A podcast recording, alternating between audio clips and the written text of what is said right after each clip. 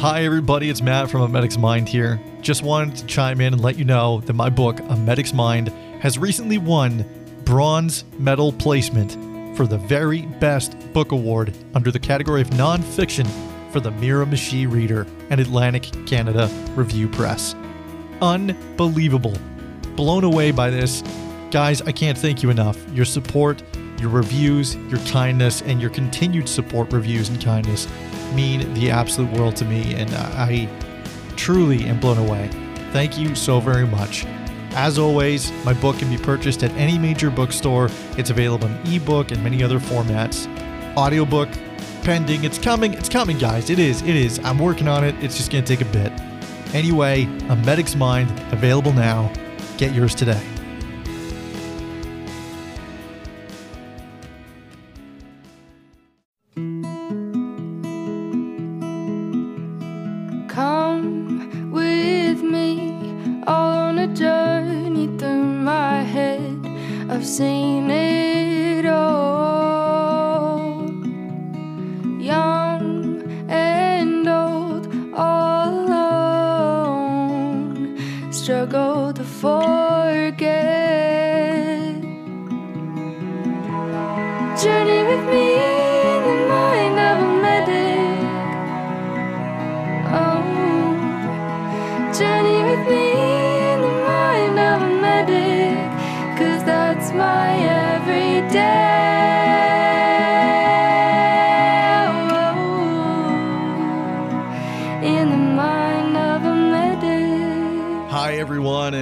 To A Medic's Mind. Thank you for joining me again, and thank you for the numbers of last week. The last episode has been doing remarkably well, so thank you guys again for the support.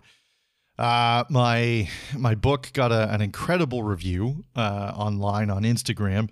I'm just gonna give me a second to pull it up here. Let me see if I can find it.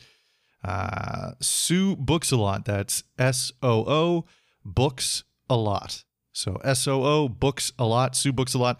She gave me an incredible review. I blown away by the things that she had to say about my book. She is a nurse who took the time to read my book, and she said some incredible things. So if you guys have an Instagram account, head over to @SueBooksALot, and you can check out the review of A Medic's Mind over there. But Sue, if you happen to listen to the podcast, I don't know if you're a listener or not, but if you are, thank you so much for your kind words. They really do mean a lot. This whole book thing is still like a huge source of incredulity for me, because I never expected to write anything, let alone write a book and have it be published and then have it be received so well by the people that have read it and have reached out. I've made the bestseller list on Amazon a few times, and we're coming up on the year anniversary of when the book came out. Like next month, October 19th, is when the book came out of 2019. So we're coming up to the year mark, and I'm still ticking along here. So that's pretty cool. I don't know anything about the book industry, so I really don't know if that's a good thing. But the fact that I'm still making some impact in my mind is a good thing. So thank you so very much. I sincerely appreciate it. It means the world to me. You guys are honestly, you guys are incredible, just absolutely incredible. So yeah, welcome to A Medics Mind, the podcast. I do have a blog read for you guys today, and it's a story that takes place a few years back, actually a lot of years back. Now that I think of it, it's funny how time gets away from us, isn't it? But it takes place in New York City. New York City is one of my favorite places, and the reason that I started writing this story was because with the world the way it is, travel is difficult, to say the least, especially leisurely travel. So it got me to thinking with my move coming up about some other times that I've traveled. And, you know, with my move coming up, I'm going back into my hometown, and I'm going to be next to my best friend, Drew. And then so that really started to ignite things, because he was with me in New York both times I've been there. And on the one journey that we went, it was just he and I on a thing that we dub the Bro Trip. We try to do it every year or every couple of years, but unfortunately life sometimes gets in the way. But this was one instance where we were able to make it happen, and we went to New York, and it was a great time. So I wrote a story about it, but it's kind of a story within a story, really. And you'll see what I mean when you listen to it. But before we get to that, I got a joke for you guys. I mean, what better way to sort of mitigate some of the vexations that we're feeling of 2020 with a joke? So here it goes. All right. Susie and Kyle. Susie and Kyle work in the same factory. And Susie turns to Kyle one day and she goes, "Geez, Kyle, it's such a nice day, man. I really don't feel like working." And Kyle goes, "Yeah, I know what you mean." Susie goes, "You know what? I bet you I can get the boss to give me the day off." Kyle spins around and goes, "How the hell are you going to do that?" She goes, "Trust me, the boss is coming. Watch this." So the boss comes in through the room and Susie jumps up on her desk and then swings upside down and hangs from the rafters. And the boss goes, "Susie, what the hell are you doing?" She goes, "I'm a light bulb." And he goes, "Susie, you're not doing so well. You should just take the rest of the day off and go home." So she jumps down and starts leaving, and Kyle gets up and starts following her. And the boss goes, "Kyle, the hell are you doing?" So Kyle turns around and goes, "What? You expect me to work in the fucking dark?" I heard that the other day and I lost my mind. I thought it was one of the funniest things I'd heard in a long time. I don't know. I'm simple. What do you want from me? Anyway, the story coming up next is called Wishful Thinking. Wishful Thinking. And it is, as I've alluded to, a story within a story. But I hope you guys like it. It's coming up next. Wishful Thinking.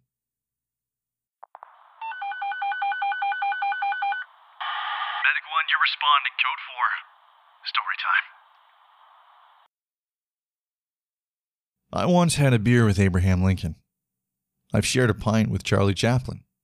Chuck, if you know him well enough.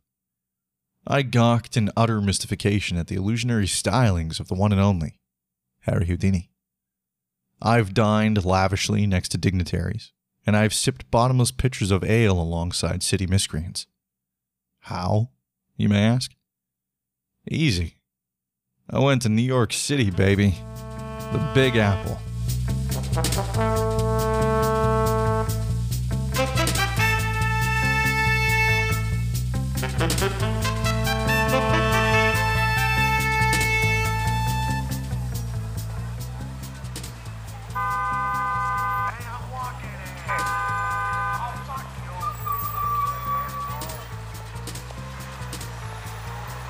The year was 2013.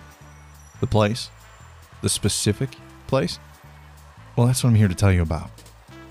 If you ever find yourself along the lower end of Midtown Manhattan, be sure to head over to 15 East 7th Street.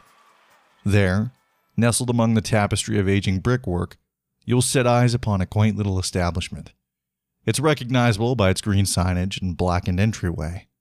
Emerald kegs, each of them hyperbolically swollen and off-kilt as if to be inebriated themselves, sit outside, a promise of drunken shenanigans beyond their point of placement. McSorley's Old Ale House, neighborhood watering hole since 1854. It was there that I met and imbibed with the aforementioned men of history. The oldest pub in New York City, a proclamation imbued by hubris.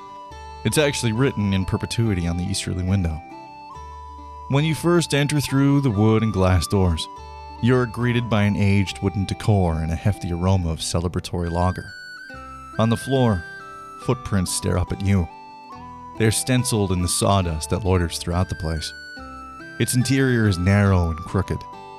The wood that binds the place together is old and arthritic. But you can't call this place a dive. That's just not accurate. If anything, it's a portal through time. Stapled to the walls are overlapping pictures and photographs comprised of varying shades of faded and fading. Depicted on them, when examined close enough, are sailors, loggers, businessmen, and important people of a previous era that is long since come and gone. There are notes beside bucolic frames explaining the significance of this place. I learned that Honest Abe drank there. Houdini even left a pair of handcuffs behind as a token of appreciation to McSorley himself. They hang triumphantly behind the bar, still locked together. You can only order the in-house ale, and that's made up of either light or dark. None of this new fandangle corporate swill that now saturates most modern establishments. From the moment you walk in, you feel a swell of history and time overcome you. whether it's the sensation of sifting sawdust beneath your feet, or the tiny slivers you're surely to collect if you lean on the bar for too long. It's an amazing experience, and I'm overjoyed that I got to partake in that experience with my best buddy in the world, Drew.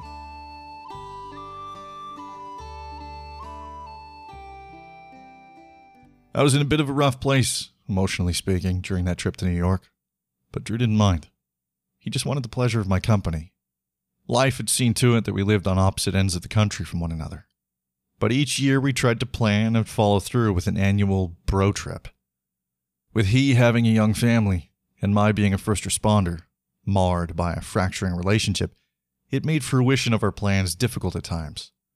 But in the spring of 2013, Drew and I found ourselves successfully jovial in New York City.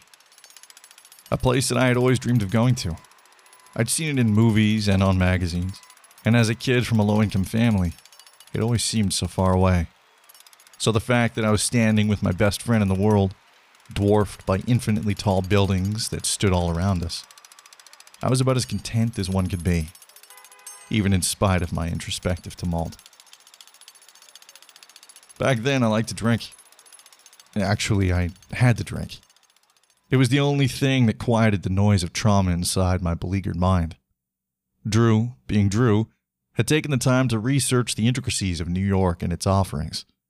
We had spent the day as wayfarers, zealously meandering from landmark to landmark, taking pictures and stopping to ogle the concrete jungle.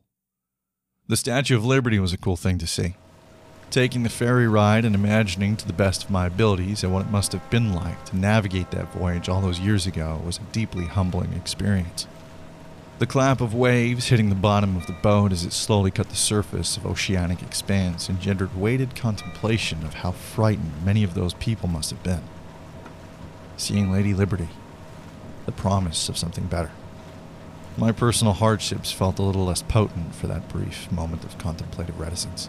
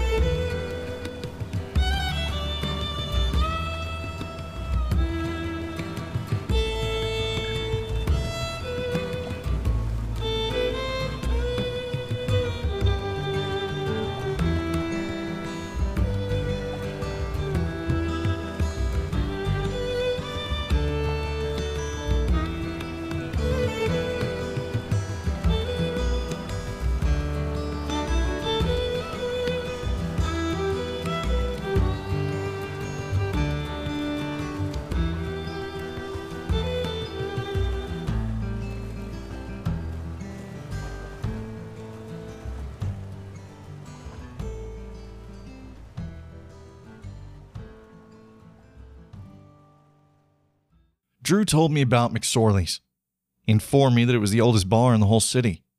Hearing that, and feeling the call to drink, I was more than eager to make my way there. And so we did. Now inside, Drew and I procured 2 beverages each. It was standing room only by the time that we had gotten there, so we perched up in a corner of the room and swigged from our glasses as our eyes frolicked around the dusty room. It was during my visual stroll that my eyes captured an oddity hanging above the bar. On a makeshift lamp rail above the bar was a collection of wishbones. They straddled the horizontal bar, neatly stacked from one end to the other. The peculiarity of such a sight ignited enough of a curiosity within me that on my next vagabond for more drinks, I asked the bartender what those bones were all about. He told me that they had been there from the start of World War I through to this very day. Being a former military man myself, my ears tightened with intrigue. I asked a few more probing questions. Evidently, McSorley himself gave the gift of a turkey dinner and an ale to all those readying to depart for the war abroad. The soldiers, sailors, and airmen each placed a wishbone at the top of the rail as a gesture, a promise of a safe return, and the hopes of prosperity when doing so. The wishbones were never collected. Not one.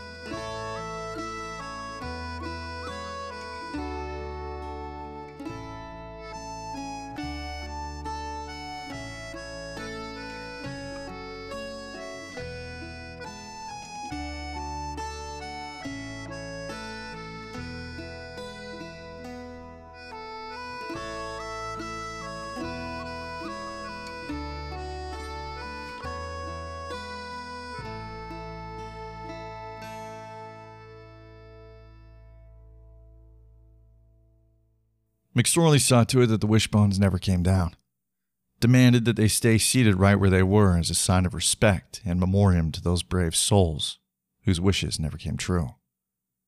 Talk about another humbling moment. I've always remembered that story. In fact, I can't look at a wishbone without feeling sawdust beneath my feet. The smell of old wood and spilled drink joined this visceral remembrance. For the duration of our stay at McSorley's, my gaze lingered on those dust-covered bones. I wondered if any of the men who had placed them there were anything like the men I had known, the men I had served alongside, the men I had lost, the men whose wishes never came true. Starker, Boomer, Wilmot. This life of ours is a finite thing, a brief cosmic spasm in the fabric of time. It's important to take pause and reflect sometimes, to breathe and remember that we are alive, that no matter how hard life can hit, it's not over, not until it is. So best to keep on living, to keep on wishing. My problems began to fade from forefront that night. I enjoyed Drew's company. We stood and drank as brothers. Our lives and the details within them ceased to exist for a perfect, albeit brief moment in time. We each drank from our glasses, gave cheers to one another, to those who were there, to those who were not, and to those who never would be again. So it is as I have said. I once had a beer with Abraham, Harry, Chuck, and some of the bravest men in the history of our world. That's one hell of a New York night. No wonder that city never sleeps.